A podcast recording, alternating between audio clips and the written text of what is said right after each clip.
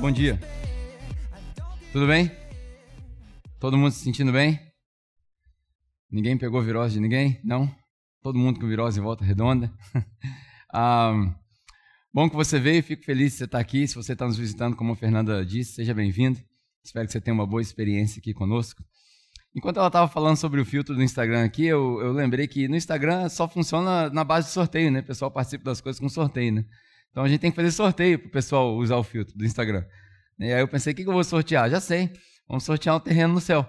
Né? A gente sorteia um terreno no céu para poder usar o filtro do Instagram. Então, se você usar o filtro do Instagram, você concorre a um terreno no céu. Brincadeira. Ai, ai. O povo tá com vergonha, né? É. A Fernanda não usou o filtro. Tem que ter gente bonita para usar o filtro, porque essas fotos aí tá meio embaçadas. Vamos botar gente bonita para usar esse filtro. De repente o povo usa quando tiver mais mas gente bonita, né? Uh, a gente está no meio de uma série explorando a carta de Tiago. Uma das minhas passagens favoritas da, da Bíblia, do Novo Testamento principalmente, é a carta de Tiago. Um, um livro muito prático, muito fácil de ser entendido. E hoje a gente vai explorar um pedaço dessa carta que eu particularmente gosto muito. É a, a, um dos meus versículos favoritos está ali, que é o versículo 13 do capítulo 2 mas ao mesmo tempo é um dos versículos que mais causa confusão na cabeça dos crentes. Não é a briga de Tiago com Paulo, não é isso. Eu acho muito legal que a, a, o tempo da capela que a gente passa com essas séries expositivas todo ano, né? Para você que está nos visitando, todo ano a gente tem um tempo, uh, dois, três meses, que a gente explora uh, um pedaço da Bíblia de forma expositiva, para a gente ir passando versículo por versículo, texto por texto e aprendendo mais daquilo que a gente considera ser a palavra de Deus, ou pelo menos um pedaço dela, ou aquilo que a gente recebeu como palavra de Deus. E tem vários debates ali em, em, Tiago, mas uma das coisas que mais me chama a atenção é esse versículo 13. Se você tiver sua Bíblia aí, eu vou te dar uma, um spoiler, e aí a gente vai orar e vamos explorar esse capítulo. Mas o versículo 13 do capítulo 2 diz o seguinte: A misericórdia triunfa sobre o juízo. A misericórdia triunfa sobre o juízo. É um dos meus versículos favoritos depois de Romanos 1,16, mas é também um dos versículos que mais causam confusão na cabeça dos cristãos. Primeiro, porque a gente não sabe que misericórdia e que juízo é esse que Tiago está falando. A gente pode conjecturar, a gente pode é, analisar e fazer conjecturas das mais diversas. Mas também, se a gente tiver certo na leitura que a gente vai fazer hoje, a gente vai ter que reaprender a ser cristão. A gente vai sair daqui de cabeça para baixo e falar: ó, tudo que eu fiz até hoje estava errado. E eu vou precisar mudar. O que é comum aqui na capela, acontece de vez em quando, mas já estou querendo te preparar para isso. A, a ideia desse texto inteiro é sobre isso. E o mais interessante, antes da gente orar, é que esse texto fala para a igreja. A carta toda de Tiago fala para a igreja. A gente viu na primeira mensagem, quando a Aninha pregou a primeira mensagem, ela ressaltou bem quando Tiago escreve Tiago, servo de Jesus Cristo, para os cristãos dispersos, a diáspora, aqueles que estavam espalhados. Então essa carta é para a igreja.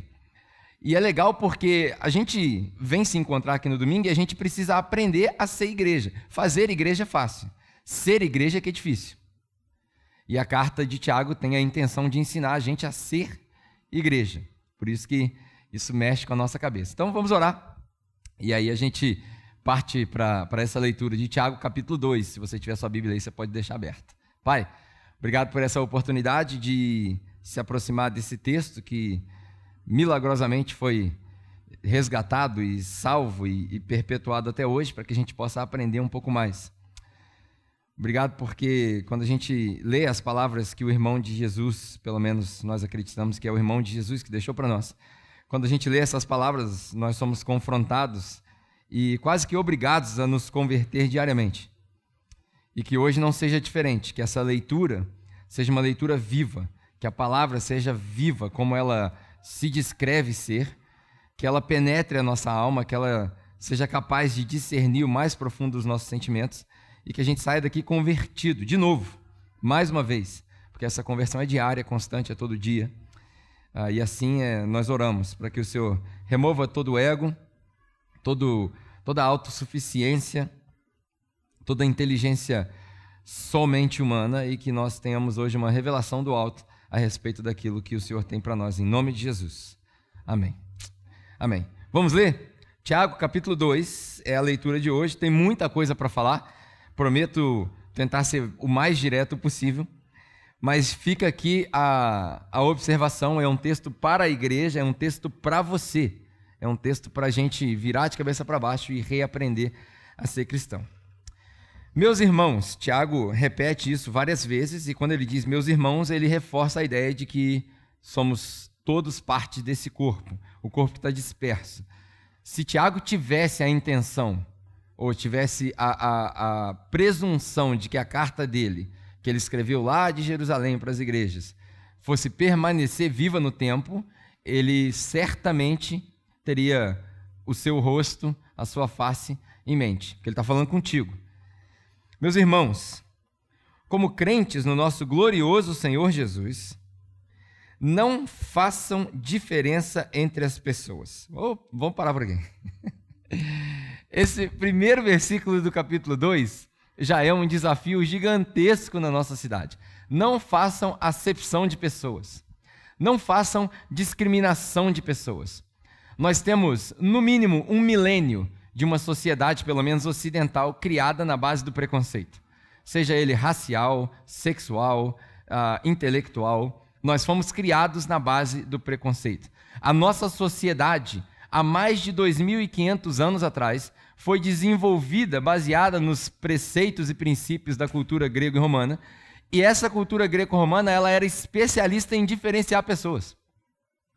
Fato que quando a gente lê isso daqui, se você não souber o que está passando aqui, você não vai entender por que, que esse pecado é tão grave de fazer diferença entre as pessoas. Hoje a gente diferencia as pessoas por dinheiro, por status social, por influência. E o que Tiago vai descrever nos próximos versículos é exatamente o evento de domingo deles, seja numa igreja, numa casa, ou numa igreja grande, seja na sinagoga dos judeus, onde eles se encontrarem como igreja, quando aparecem ali dois cidadãos, um importante e um não tão importante aos olhos da cultura grega, da cultura romana. A gente vai ler essa descrição, mas já vale a pena a gente pensar aqui o seguinte: no nosso meio, na nossa igreja, na nossa comunidade, não pode haver distinção de pessoas. Eu sei que é difícil a gente entender isso, mas na igreja, todo mundo é igual.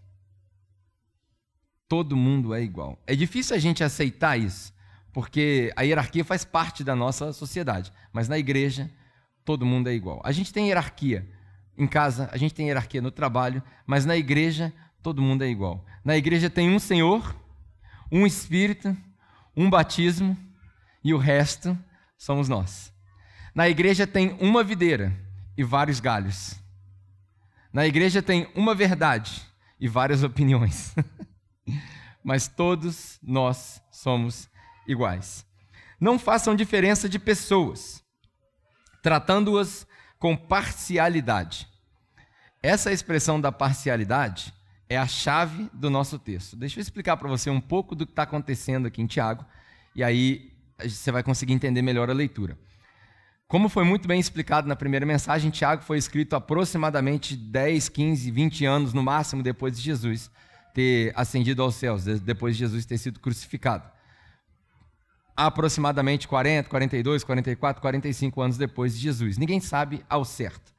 Então, Tiago era uma das cartas mais recentes. Ele ficou em Jerusalém, ele era o cara da igreja em Jerusalém. E aí ele dirigia a igreja e ele começou a escrever algumas cartas, porque muito provavelmente, isso é uma conjectura, Tiago ouviu que alguns ensinamentos se espalhavam pelas outras igrejas, e como líder da igreja em Jerusalém, irmão de Jesus, embora ele não tenha considerado isso algo que ele devesse se apegar, assim como Jesus diz em Filipenses, ele escreve para as igrejas e fala: ó, tem algumas coisas acontecendo errado. Quando vocês chegarem nas outras cidades, para vocês, quando vocês evangelizarem as outras pessoas e quando a igreja nascer nas outras cidades, vai acontecer algumas coisas que já fazem parte da nossa cultura.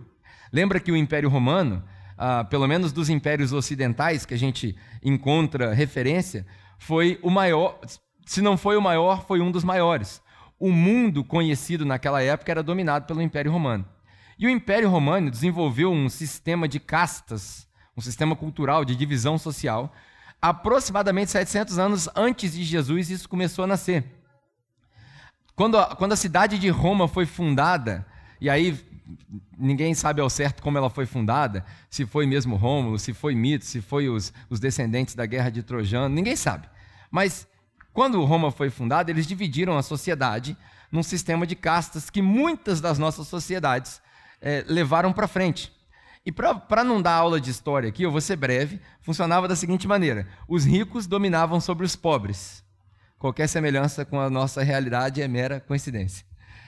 E os ricos eles montaram um sistema de governo que funcionava da seguinte maneira: eles tinham os top dos tops, que eram os governadores que serviam junto com o imperador, o imperador era o, era o, era o Mor, e aí tinham alguns governadores, e ali nessa casta, na primeira casta, eles tinham o que eles chamavam dos, dos na expressão deles, os equites que eram as pessoas que tinham dinheiro suficiente para comprar sua própria armadura, seu próprio cavalo, suas próprias armas de guerra e ter um pequeno exército considerado sua família.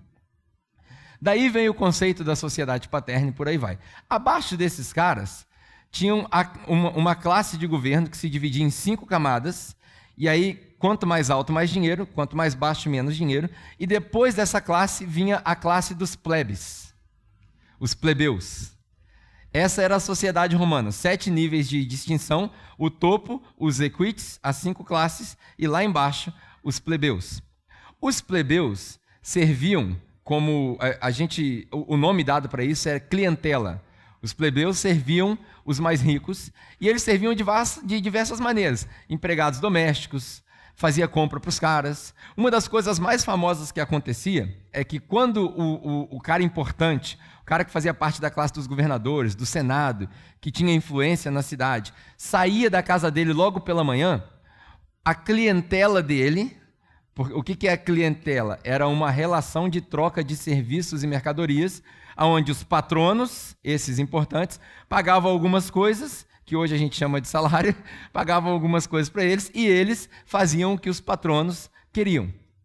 Então os patronos saíam para fora da porta, e aí eles acompanhavam eles pelas cidades, pelos mercados, pelos debates. E aí, toda vez que eles se envolviam num debate, a plebe, os plebeus, que serviam como clientela, e aí, se ele fosse muito rico, ele tinha vários, 20, 30, 40, se ele fosse não tão rico, ele tinha poucos, eles aplaudiam e davam suporte para aquilo que ele estava falando. Isso aumentava a influência dele, e aí ele aumentava a clientela, e aí o sistema ia se desenvolvendo. Esses patronos eram famosos por ter estudado, eles conheciam filosofia, eles discutiam ah, nos tribunais da rua. Eles eram os advogados dos pobres, então eles cobravam os pobres para defendê-los nos tribunais, quando os próprios ricos da classe deles estavam tomando o terreno dos pobres. Essa é a situação que está acontecendo em Jerusalém, em Roma, em todo o Império Romano, está acontecendo ali. Perseguição, por isso Tiago escreve para os crentes dispersos, porque eles tinham saído de Jerusalém. E aí começam as igrejas, e aí aparece Paulo na história.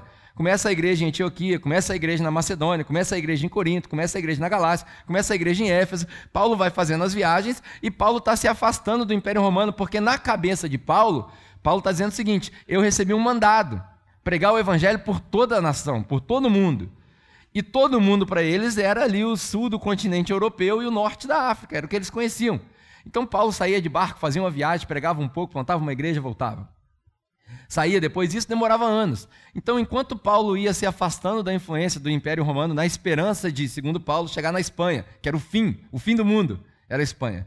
Enquanto Paulo ia nesse caminho, Tiago ficou aqui em Jerusalém. E isso estava acontecendo, espantando os cristãos e os judeus convertidos dali de Jerusalém. Esse sistema de castas é o que está acontecendo aqui. Aí Tiago vai descrever esse sistema aqui. Quem não conhece história, lê isso aqui e fala: pô, o que está acontecendo? Que negócio é esse de levar os caras para o tribunal? Mas é o que Tiago está descrevendo aqui, que a gente vai ler. Ele diz assim: ó, suponham que na reunião de vocês entra um homem com anel de ouro e roupas finas, e também entra um homem com pobre com roupas velhas e sujas. Por que que Tiago faz referência a esse anel de ouro? A gente está escrito anel de ouro aqui, mas isso era um anel específico. O, o, esse anel, na verdade, era o símbolo desses que pertenciam à classe dos equites, os tops. Então, o cara que tinha esse anel, hoje, é, pra, eu, eu tentei achar um exemplo mais próximo do que seria isso hoje. E o mais próximo que eu encontro é quando alguém se torna um cavaleiro na Inglaterra. Tem uma cerimônia toda que a rainha vem, o cara se ajoelha e ele coloca, ela coloca a espada de um lado do ombro, do outro lado do ombro, e ele recebe as honras de se tornar um cavaleiro. Quais os benefícios que um cavaleiro tem? Nenhum, na verdade. tem nenhum.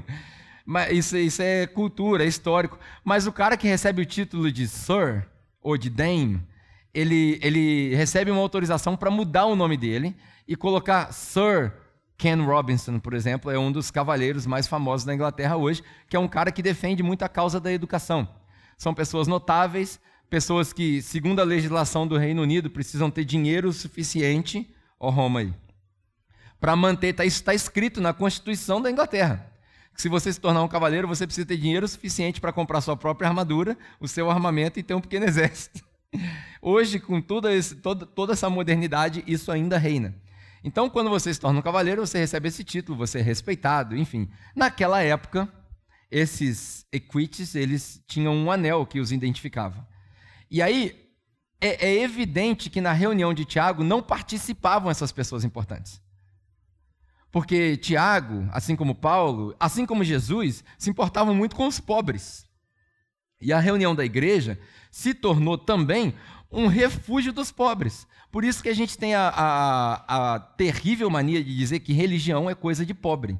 Porque a religião, principalmente no começo, a religião primitiva, servia também como assistencialismo social. Não é à toa que em Atos capítulo 7, 6, alguma coisa assim, está rolando um, um problema. Que os pobres, as viúvas principalmente, estão sem assistencialismo. Então a igreja se torna um lugar onde você se encontra e fala: aqui eu encontro ajuda. Essa era a característica da igreja. Então o rico não participava das reuniões. Não era comum. Aí Tiago fala assim: ó, suponha que no meio de vocês entra um cavalheiro, ou entra um representante da república, ou entra um médico muito conhecido na sua cidade, porque tudo isso é distintivo, você conhece, você sabe o nome. Né? Ou entra uma, uma pessoa muito importante um, nos nossos dias. Entra um atleta famoso, entra um artista famoso, por mais nojo que dê falar isso, entra um pregador famoso. Entra uma celebridade gospel na igreja. E aí o que, que a gente faz com essas pessoas? Sala especial, comida especial. Tá todo mundo tomando café coado e água. Lá dentro tem croação e um monte de coisa. A gente chama de green rooms, salas VIPs. O que é VIP? Você sabe o que é VIP? A sigla VIP é Very Important Person. Sabe quem que é Very Important Person? Jesus. Só. O resto é tudo igual. Então a gente não pode criar essa distinção de pessoas. Suponha que entra uma pessoa muito rica, muito importante, e uma pessoa pobre. Aí Tiago descreve: olha o que, que, o que, que vai acontecer na descrição de Paulo. Se vocês derem atenção ao homem que está vestido com roupas finas e disserem: Ah, Está aqui um lugar importante para você. Senta aqui na frente. Senta aqui no lugar de honra. E disserem para a pessoa pobre: senta, senta lá atrás lá. Ou senta aqui no chão aqui, ó. Senta aqui no chão que aqui tem lugar para você. Se a gente fizer isso, ah, vocês estarão fazendo discriminação e fazendo julgamentos com critérios errados ou com critérios maus? Olha que interessante. Tiago faz aqui uma pergunta, que é uma pergunta que espera uma resposta sim. Ele diz: se vocês fizerem isso, vocês não acham que estão fazendo um julgamento com critérios errados? A palavra aqui, na verdade, é importante a gente entender isso, que o julgamento aqui não é o problema. Porque todos nós julgamos uns aos outros. Isso é fato. A gente fala assim: ah, não julgueis para que não sejam julgados. Esse é, esse é um dos mandamentos impossíveis da Bíblia. Porque todo mundo julga. Chegou uma pessoa mal vestida ali, a gente julga. Chegou uma pessoa bem vestida, a gente julga. Todo mundo julga as pessoas. Isso aí é fato. E eu não vou pregar para você parar de julgar, que isso é impossível. Porque está dentro do seu cérebro. No momento que você vê a pessoa, você traça um julgamento. Diz a sociologia que você decide se você vai escutar uma pessoa falar nos primeiros cinco segundos que ela abre a boca. Isso é julgamento. Então o problema não é o julgamento, o problema é a qualidade do julgamento que a gente vai ver aqui. E aqui ele já dá um alerta. Vocês não acham que estão fazendo um julgamento errado? Ou um julgamento mal? A expressão aqui que Tiago está usando é o seguinte: vocês não acham que vocês estão pensando que vocês são Deus, não? Porque só Deus que consegue fazer essa distinção de pessoas. Porque o homem enxerga o exterior. Deus vê o coração. Então, quando chega uma pessoa ali, Deus tem essa capacidade de enxergar o coração daquela pessoa e ver se ela é soberba ou não. E ver se ela tem interesse ou não. Ver se ela quer bagunçar o negócio ou se ela quer agregar valor. Nós não. Então chega um cara rico aqui, a gente pode pensar assim, pô, o cara, eu lembro que há um tempo atrás chegou um, um, um irmão aqui na igreja, crente em Jesus Cristo, e ele viu que a gente estava com necessidade, e aí ele doou essas cadeiras pretas aí todinhas.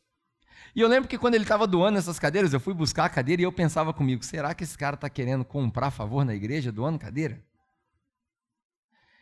O que, na minha opinião, é a coisa mais contraditória o possível.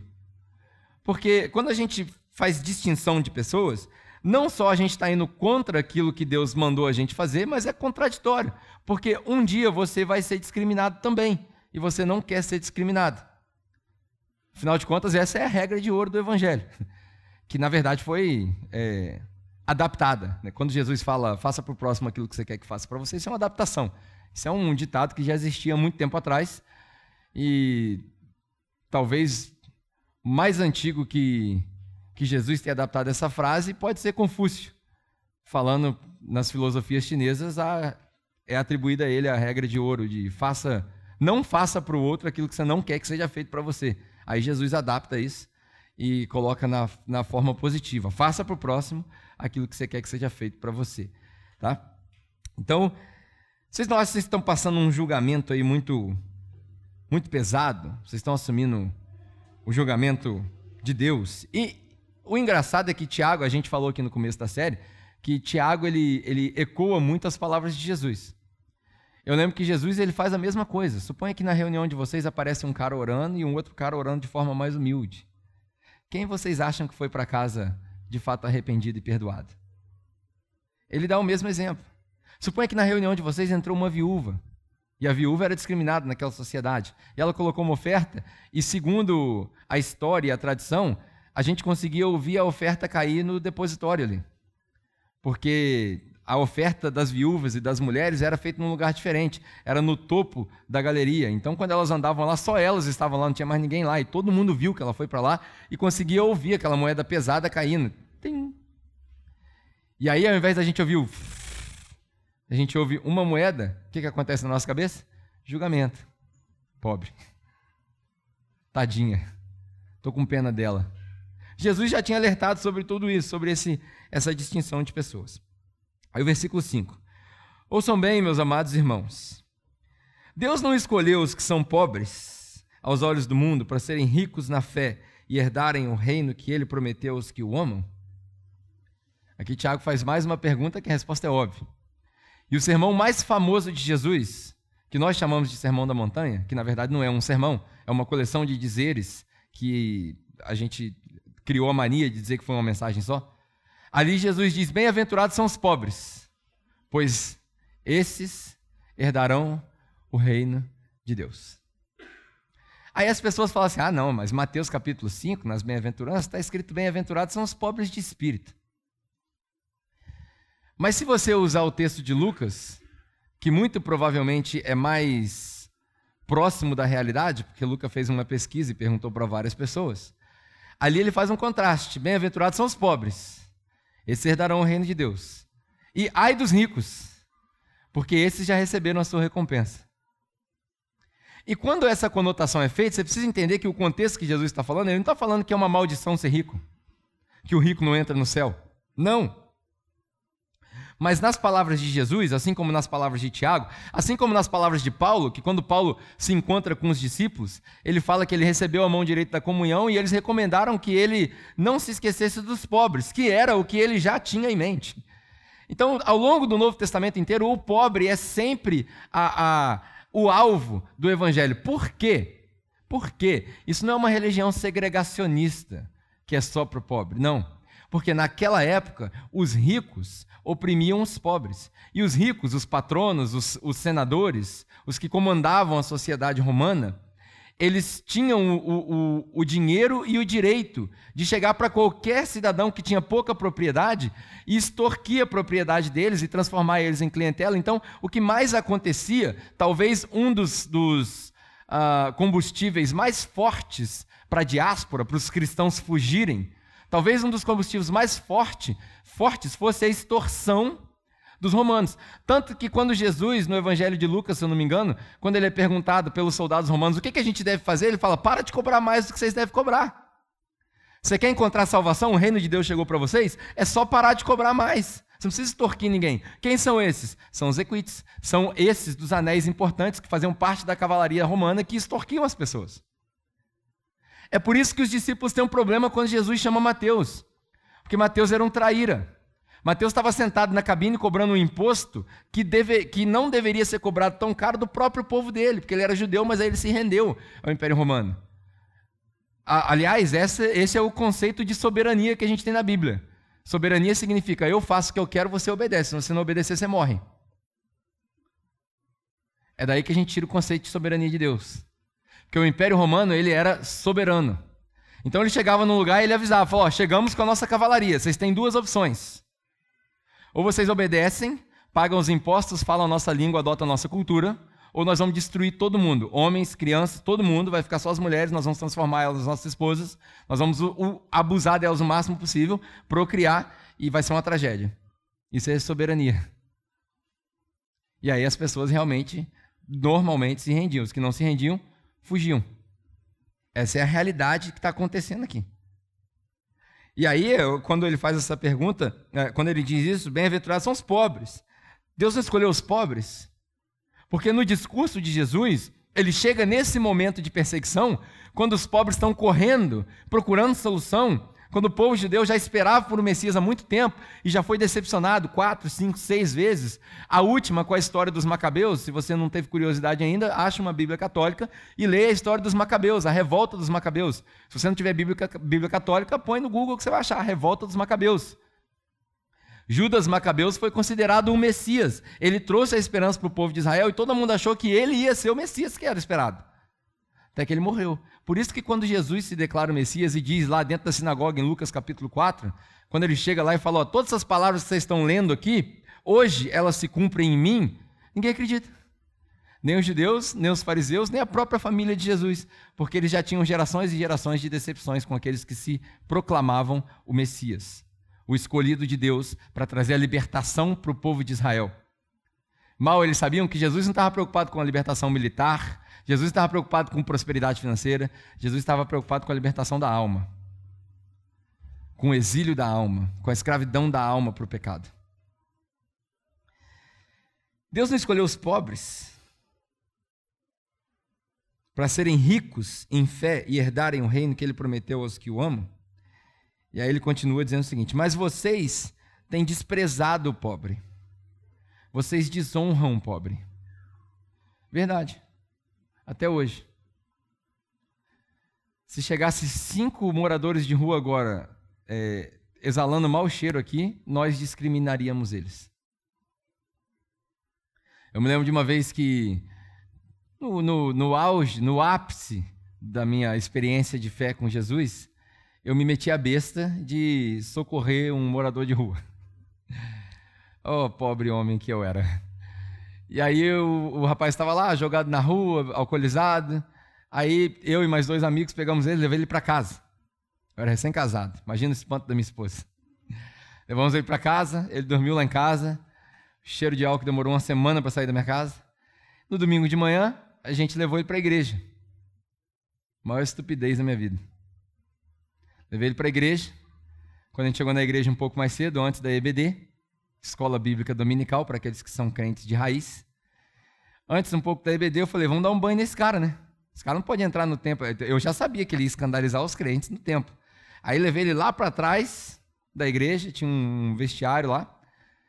E aí demos um banho nele. Falei para os meninos, compra um, compra um barbeador lá que nós vamos fazer a barba desse cara aqui, que ele está desacordado mesmo. Na hora que ele acordar, não vai nem se reconhecer. E aí a gente praticamente carregou ele, enfiamos ele debaixo da água gelada com roupa e tudo. Fiz a barba do cara meio torta ali, do jeito que eu conseguia fazer. E aí não tinha como vestir o cara, né? O cara estava todo molhado. Aí o que, que eu fiz? Liguei para um amigo que morava perto, traz roupa para mim. Eu peguei a roupa do meu amigo, dei a minha roupa pro cara. Tinha acabado de chegar dos Estados Unidos, uma blusa do Filadélfia e um Adidas novinho. Botei a roupa no cara. O cara foi pro culto, assistiu o culto. Daniel era o nome dele, nunca esqueci. Assistiu o culto, saiu do culto, comemos alguma coisa. Na hora que eu pisquei o olho, o cara levantou, foi embora, nunca mais eu vi. Desgramado levou minha camisa, meu Adidas. E aí, eu voltei para a igreja de noite. Na hora que eu cheguei na igreja de noite, sabe o que aconteceu comigo? Fui disciplinado. Porque eu não podia ter levado uma pessoa naquelas condições para a igreja. Essa é a realidade da igreja. Porque chegou um pobre no nosso meio e a gente discrimina ele. E se eles chegassem aqui agora? Sabe uma das coisas que mais, que mais frustra um plantador de igreja? É o fato da igreja só funcionar domingo. A gente vem aqui para se reunir, numa reunião relativamente inútil, porque tudo que eu estou falando aqui você já tem acesso, só lê na sua casa. Talvez um fato histórico que você não conheça, mas o Google está aí para isso. Mas na segunda-feira, quando o morador de rua está precisando de lugar para dormir, a gente fecha o portão. Ah, mas tem um abrigo da prefeitura. Eu sei que tem. Talvez ele não saiba. E talvez ele precise dormir aqui dois dias para a gente poder levar ele para lá. Aí sabe qual é o problema? Não tem crente para dormir com os caras. Não tem. E nós somos tudo cagão. A gente tem medo. Acho que ele vai roubar. Ele vai mesmo. Se deixar ele aqui sozinho, ele leva a mesa de som, leva o microfone. Ele leva. Ele leva até fio do ar-condicionado. Sabe por quê? Porque é a natureza dele. Não adianta você querer fazer carinho em escorpião, ele vai te picar. É a natureza dele. Só que isso não significa que você não deve ajudar ele. É, é, é muito complicado isso daí, porque a nossa igreja é altamente ineficiente. Eu convoco vocês para a gente pagar conta de aluguel e de salário para um exercício irrelevante. Olha que coisa. A gente devia estar tá pagando aluguel disso daqui para os outros dormir aqui dentro, para a gente fazer atividade, para a gente ter aula de esporte, música e, e, alcançar a comunidade aqui. Ah, Pedro, mas aí é assistencialismo social, é ONG. É. É. Quem que está fazendo aqui no nosso redor? Não sei se você já reparou, mas a igreja está localizada num ponto estratégico. A gente vira a esquina ali, tem jogo do bicho e gente se embebedando ali no bar. Meu objetivo não é que eles parem de se embebedar, mas meu objetivo é que eles se convertam a Jesus e entendam que não precisa se embebedar. Eu não vou evangelizar ele para ele parar de beber. Vou evangelizar ele para ele encontrar Jesus. E aí, se ele achar que ele deve parar de beber, ele vai parar de beber. Só que se passar duas ruas para cá para trás, aí a droga fica pior, porque ali a droga é álcool, ali para trás é cocaína. Se fossem os seus filhos que estivessem nessa condição, você ia, se você tivesse consciência, não, tiver, não, não vivesse numa situação de, de dependência química, você ia estar orando para que chegasse uma igreja naquele lugar. Ai, como eu queria que viesse uma igreja para o meu bairro. E a gente despreza o fato da gente ter uma igreja. Tem gente aqui orando, como eu queria que tivesse uma igreja no meu bairro, talvez nem saibam que tenha. Porque eles saem daqui, passam na frente das igrejas tradicionais e nas igrejas tradicionais não cabe eles. E na nossa igreja não tem nem escrito o nome na frente que é igreja. Ninguém sabe o que é igreja. Por quê? Porque a gente tem vergonha do evangelho. Aí eu vou para o meu versículo favorito, Romanos capítulo 1, versículo 16. Eu não me envergonho do evangelho. Porque o evangelho é o poder de Deus para a salvação. Eu não tenho vergonha nenhuma de falar que eu sou crente. Vergonha nenhuma de abrir os braços para mim. Toda vez que eu passo numa padaria em algum lugar que tem gente sentada ali na frente, eu tenho que comprar alguma coisa para sentar com os caras. Porque pode ser a última vez que ele vai ouvir alguém falar de Jesus para ele. E às vezes nem vai falar de Jesus, às vezes ele só precisa comer pão. Aí a minha pergunta para você é o seguinte: quantas noites você está disposto a dormir e quantas cestas básicas você está disposto a doar até que a pessoa venha para a igreja? Porque não faz sentido a gente evangelizar alguém com o objetivo de trazer para a igreja. Faz sentido nenhum. Ele vai ser mais um aqui, pô. Ah, eu vou evangelizar, eu vou te dar a cesta básica, só que é o seguinte, você tem que ir na igreja. Senão o pastor não libera a cesta básica.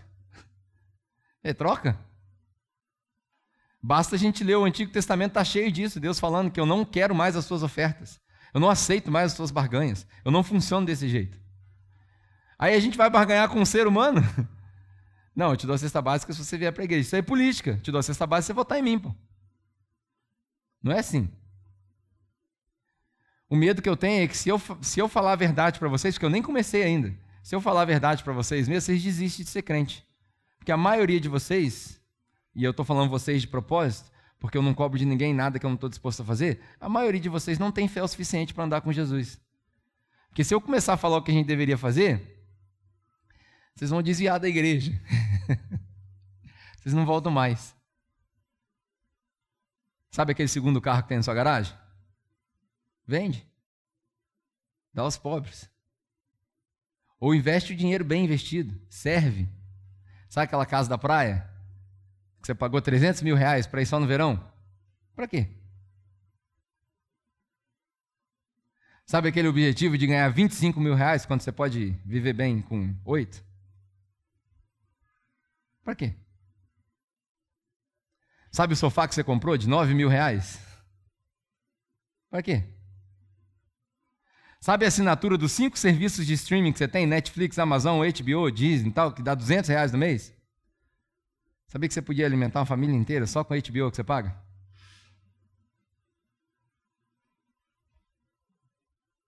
Mas vocês têm desprezado o pobre. Não são os ricos que oprimem vocês? Olha que interessante, é, é a condição deles e é a condição nossa hoje.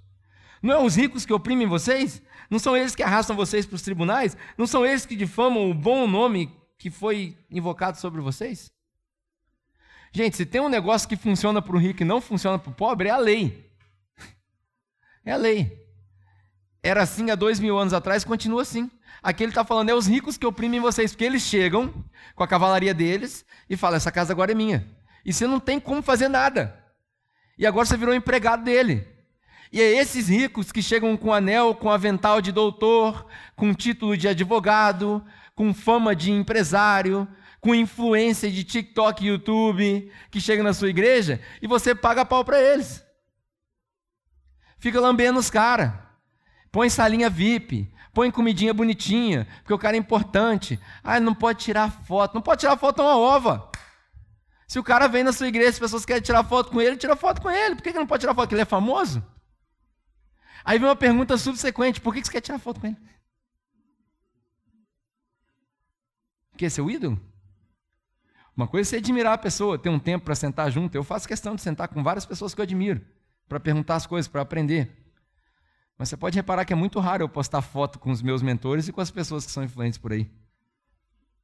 Eu não acho que isso é cristão. Posto foto com os meus amigos já que a mídia social faz parte da nossa realidade, quando a gente está curtindo, fazendo churrasco, para que eu vou postar foto com gente famosa? Nem meus amigos são, se eu morrer, nem vem no meu enterro. Quem vai no meu enterro são vocês. Vocês que merecem um espaço no feed do meu Instagram. Hã? É todo mundo ficar influência agora. e vice-versa. Porque tá cheio de crente que diz que o pastor dele é o Hernandes Dias Lopes. Não é. Seu pastor é o cara que está na igreja ali, batendo boca contigo, dando cesta básica, visitando quando você está doente. Esse é seu pastor. Não adianta você falar assim, ah, eu, eu, eu não preciso ir na igreja, porque eu assisto o Ed René. Cara, o Ed René é fantástico, legal. Gosto dele pra caramba. Liga para ele no seu aniversário para ver se ele vem cantar parabéns para você. Ah, você nem tem o número dele, né? Mas do seu pastor você tem. Do cara que lidera o seu grupo de conexão você tem. Dos seus amigos você tem. Mas Tiago fala: vocês estão fazendo discriminação do pobre. Por quê? Os ricos te oprimem, os ricos te arrastam para os tribunais. Não são eles que estão fazendo chacota com o nome que foi invocado sobre vocês? Porque isso também fazia parte da, da, da cultura desenvolvida ali por causa da diáspora. Eram os romanos fazendo chacota de Jesus. Afinal de contas, o nome cristão é um xingamento, você sabia? Sabia que ser chamado de cristão é um xingamento? É como se eu te chamasse de qualquer palavra torpe hoje era o cristão. Porque eram os mini-cristos. Primeira vez que os cristãos foram chamados de cristãos mesmo, isso era um, um termo pejorativo. Era um povo que eles não gostavam. Aí o versículo 8 diz assim: Se vocês de fato obedecer, obedecerem à lei do reino, encontrado nas Escrituras, e aí olha que interessante, Tiago, Tiago, ele não tinha ideia de que a carta dele ia virar a Bíblia. E eles tinham algumas escrituras do Antigo Testamento, principalmente a Torá, então ele cita ali, porque a, a regra de amar o próximo como a si mesmo não é de Jesus, gente. Isso aí é de sempre. Deus falou isso desde sempre, através de todo mundo. através do, do judeu, através do budista, através do hindu, através de todo mundo. A regra de ouro de toda religião é amar o próximo. Toda religião prega isso. Jesus só aumentou o nível. Falou, agora vocês amam o próximo como eu amei vocês. Aí o nível aumentou. Mas a regra é para todo mundo. Se vocês obedecerem à lei do reino encontrada nas Escrituras, que diz ame o seu próximo como a si mesmo, vocês vão estar agindo corretamente. Mas se vocês tratarem as outras, as, os outros com parcialidade, vocês estarão cometendo pecado. E serão condenados pela lei como transgressores. Aí olha só que interessante. Jesus diz o seguinte: se você obedece a lei inteira, mas quebra um pedacinho só da lei, você já quebrou a lei toda. Aí ele dá dois exemplos. Ele fala que o mesmo Deus que falou para não adulterar é o Deus que falou para não matar. Quando a gente lê esse negócio aqui em Tiago, a gente fala assim, tá, mas o que, que tem a ver uma coisa com a outra? Tiago está viajando na maionese, tem ninguém matando ninguém aqui. Só que o que Tiago tem em mente, muito provavelmente, isso é uma conjectura minha, é uma conjectura da maioria dos teólogos mais tradicionais, o que Tiago tem em mente é o padrão de Jesus dos mandamentos, não é o mandamento em si. Então, quando a gente lê na Torá não matarás, que na verdade é não cometerás assassinato sem motivo, porque você percebe que a Bíblia tem várias contradições. Esse aí é um choque também para as pessoas, porque Deus fala não mata, mas depois ele manda invadir Jericó e degolar todo mundo. Como assim? Então o que Deus está falando é o seguinte: é não cometerás assassinato sem motivo. É isso que Deus está falando no Antigo Testamento. E esse Deus que a gente vê retratado no Antigo Testamento, ele é só um pedaço de um prisma. Ele é só uma, uma, uma fração desse Deus. E é muito provável que o que a gente vê escrito no Antigo Testamento seja a interpretação de um povo bárbaro. Porque se eles tivessem o conhecimento que nós temos hoje, se eles tivessem a diplomacia que nós temos hoje, eles não precisariam de soberania. Porque quem age com diplomacia não precisa de soberania. Você quer ver um exemplo? A rainha da Inglaterra, que eu dei o exemplo aqui é, mais cedo, a rainha da Inglaterra tem, por lei, imunidade ela pode fazer o que ela quiser. Na cerimônia de, de, de, de, tornar alguém um cavaleiro, quando ela coloca a espada no ombro do cara, se ela quiser degolar o cara ali, ela não vai ser presa. A rainha da Inglaterra ela pode fazer o que ela quiser, ela pode tomar a casa dos outros se ela quiser, ela pode invadir a casa de qualquer pessoa. A rainha da Inglaterra ela pode cometer um crime no Japão e ela não vai ser presa. Nem pela legislação do Japão, em nenhum lugar ocidental, pelo menos. Ela é soberana. Mas ela também é diplomata. Porque nunca na história da Rainha Elizabeth ela exerceu os direitos de soberania dela. Pelo menos na história recente que a gente conhece. Toda reunião que ela vai, assim descrevem os repórteres, né? É, o jeito dela convencer os diplomatas é sempre uma, uma inclinadinha para o lado, uma piscadinha, um sorriso. Isso é diplomacia. Porque quem tem diplomacia não precisa de soberania. Seria bom que os cristãos, que os cristãos aprendessem a ser mais diplomatas e menos soberanos mais diplomatas nas nossas convicções, porque tem gente que discorda de vocês, você não precisa convencer ninguém. Ah, eu não concordo que Jesus era isso. Tá, tá bom, cara. Como é que a gente pode viver bem nós dois juntos e através das minhas obras, olha o spoiler da próxima mensagem, através das minhas obras eu te mostrar a minha fé? Tiago é fantástico.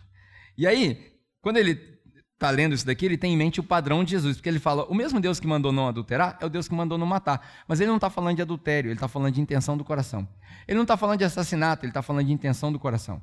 Então o texto aqui deveria dizer para nós que estamos dois mil anos separados de Jesus e não entendemos mais o que Jesus falava, o texto deveria dizer o seguinte: o mesmo Deus que falou para você que se você olhar para uma outra mulher com qualquer desejo você já pecou, é o Deus que falou que se você odiar a pessoa você já matou. É isso que o texto quer dizer aqui. O padrão de Jesus é elevado. Então é esse, essa lei aí, você já quebrou. Então quando você faz discriminação de pessoas, não pense em você que isso é um pecado rasinho, do pecadinho e pecadão. Não, é um pecadaço. Porque você já quebrou um pedaço da lei, porque o padrão de Jesus elevou a lei. Jesus é a nova lei e ele elevou a lei. Nossa, falei igual a Dilma agora, né? Jesus é a nova lei e ele elevou a lei. Ai, ai. Quando ele fala o mesmo Deus que falou para vocês não matarem, provavelmente ele está fazendo uma alusão ao sentimento que os judeus convertidos e os cristãos tinham em relação a Roma. Ódio. Esses caras tomaram tudo que a gente tinha. Não é à toa que o incêndio que aconteceu em Roma, é, alguns anos depois do que Tiago escreveu, foi atribuído aos cristãos. Porque tinha essa relação de ódio. Claro, os caras estavam sendo extorquidos. E aí Tiago fala: não, vocês não podem ter esse, esse sentimento, porque esse sentimento aí já é uma discriminação. Vocês precisam se livrar desse sentimento. Se você comete adultério, mas se você não comete adultério, mas comete um assassinato, você se torna transgressor da lei. E aí, para a gente acabar, Tiago fala o seguinte: falem e ajam como quem vai ser julgado pela lei da liberdade. Pausa estratégica aqui. Quem vai ser julgado? Quem vai ser julgado? Todo mundo vai ser julgado. Então, se você faz parte do grupo dos que vão ser julgados, porque no, no grande dia que nós nos encontrarmos com o Senhor, sabe-se lá como é que vai ser esse dia, todo joelho vai se dobrar e toda língua vai confessar que Ele é Senhor, amém? Então, se você vai ser julgado, vivam e ajam como aquele que vai ser julgado pela lei da liberdade.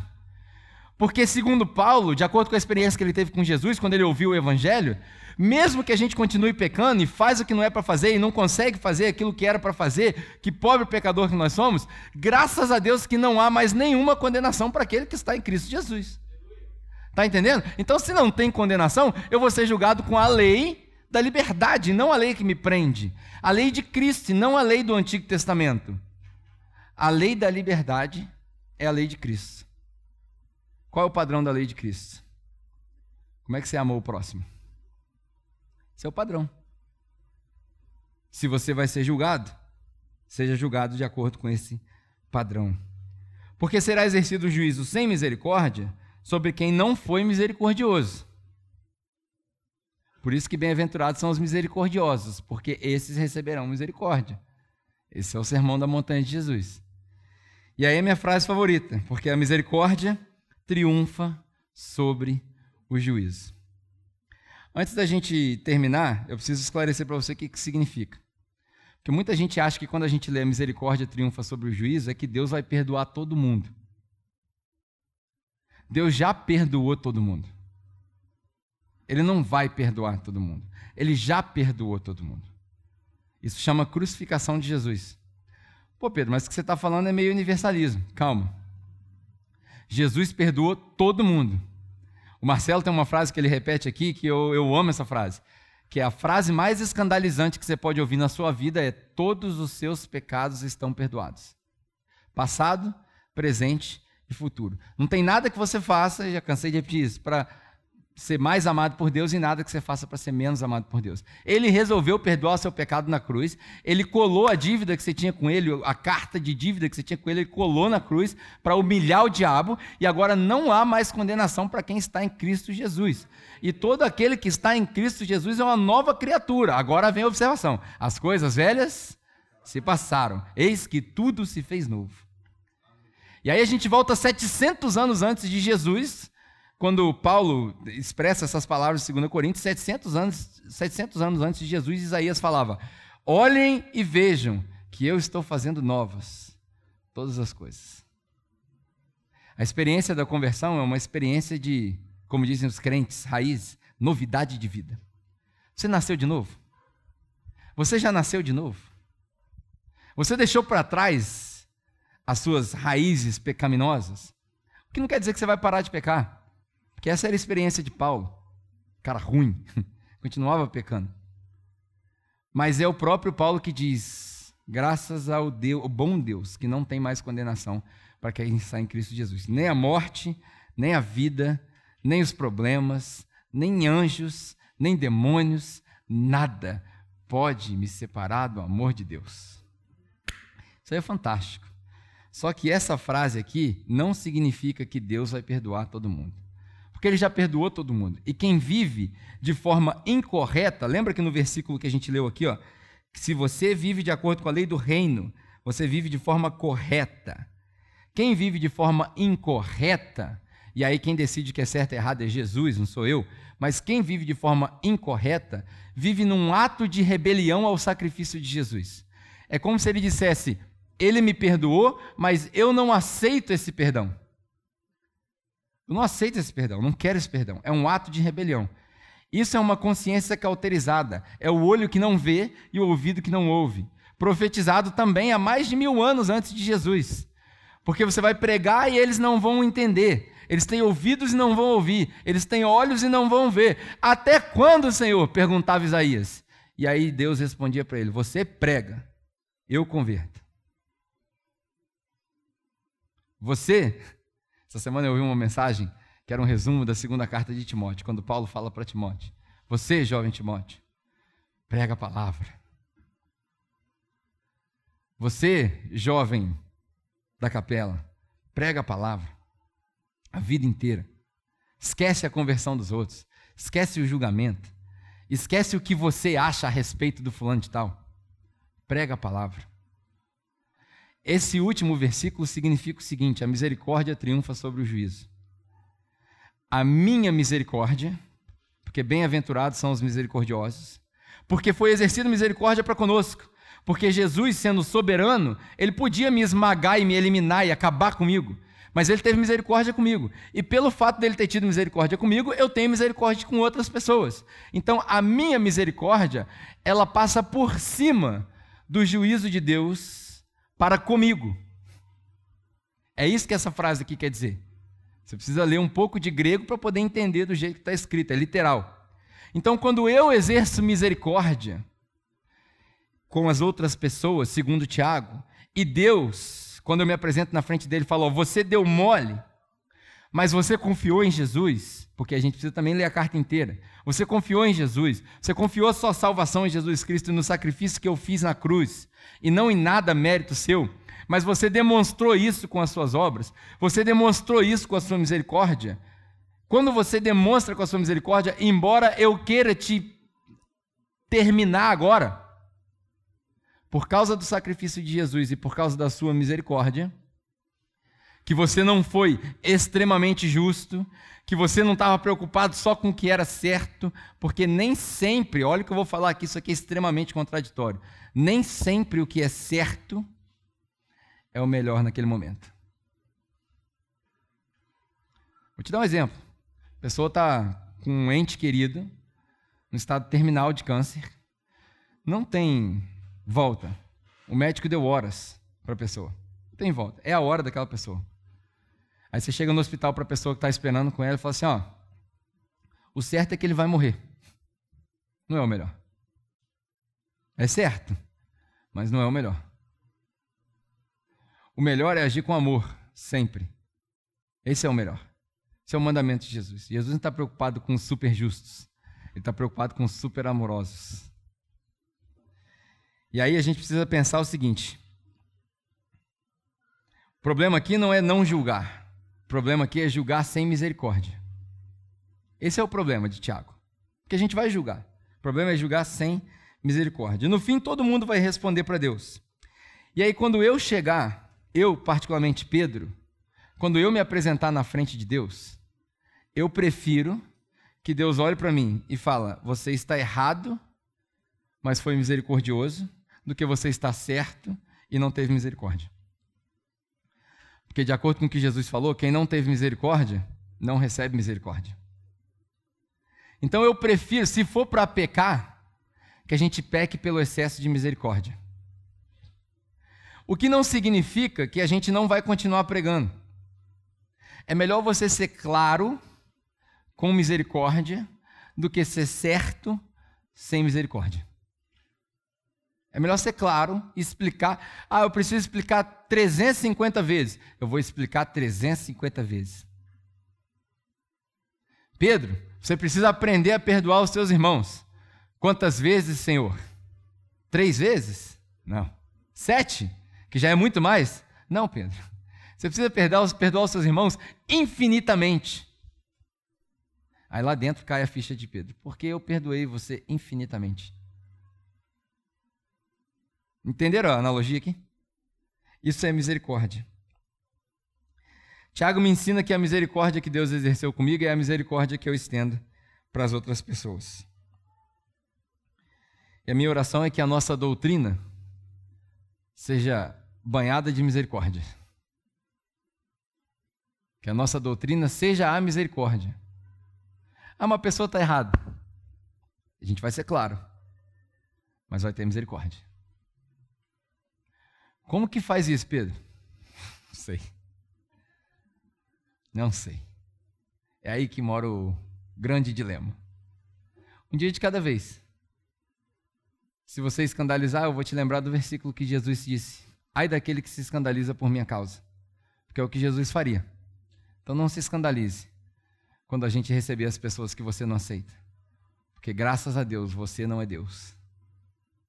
Graças a Deus eu não sou Deus. Amém? Que a nossa doutrina, isso é o que vai ficar na minha cabeça, que a nossa doutrina seja banhada de misericórdia. Como, Pedro? Não sei.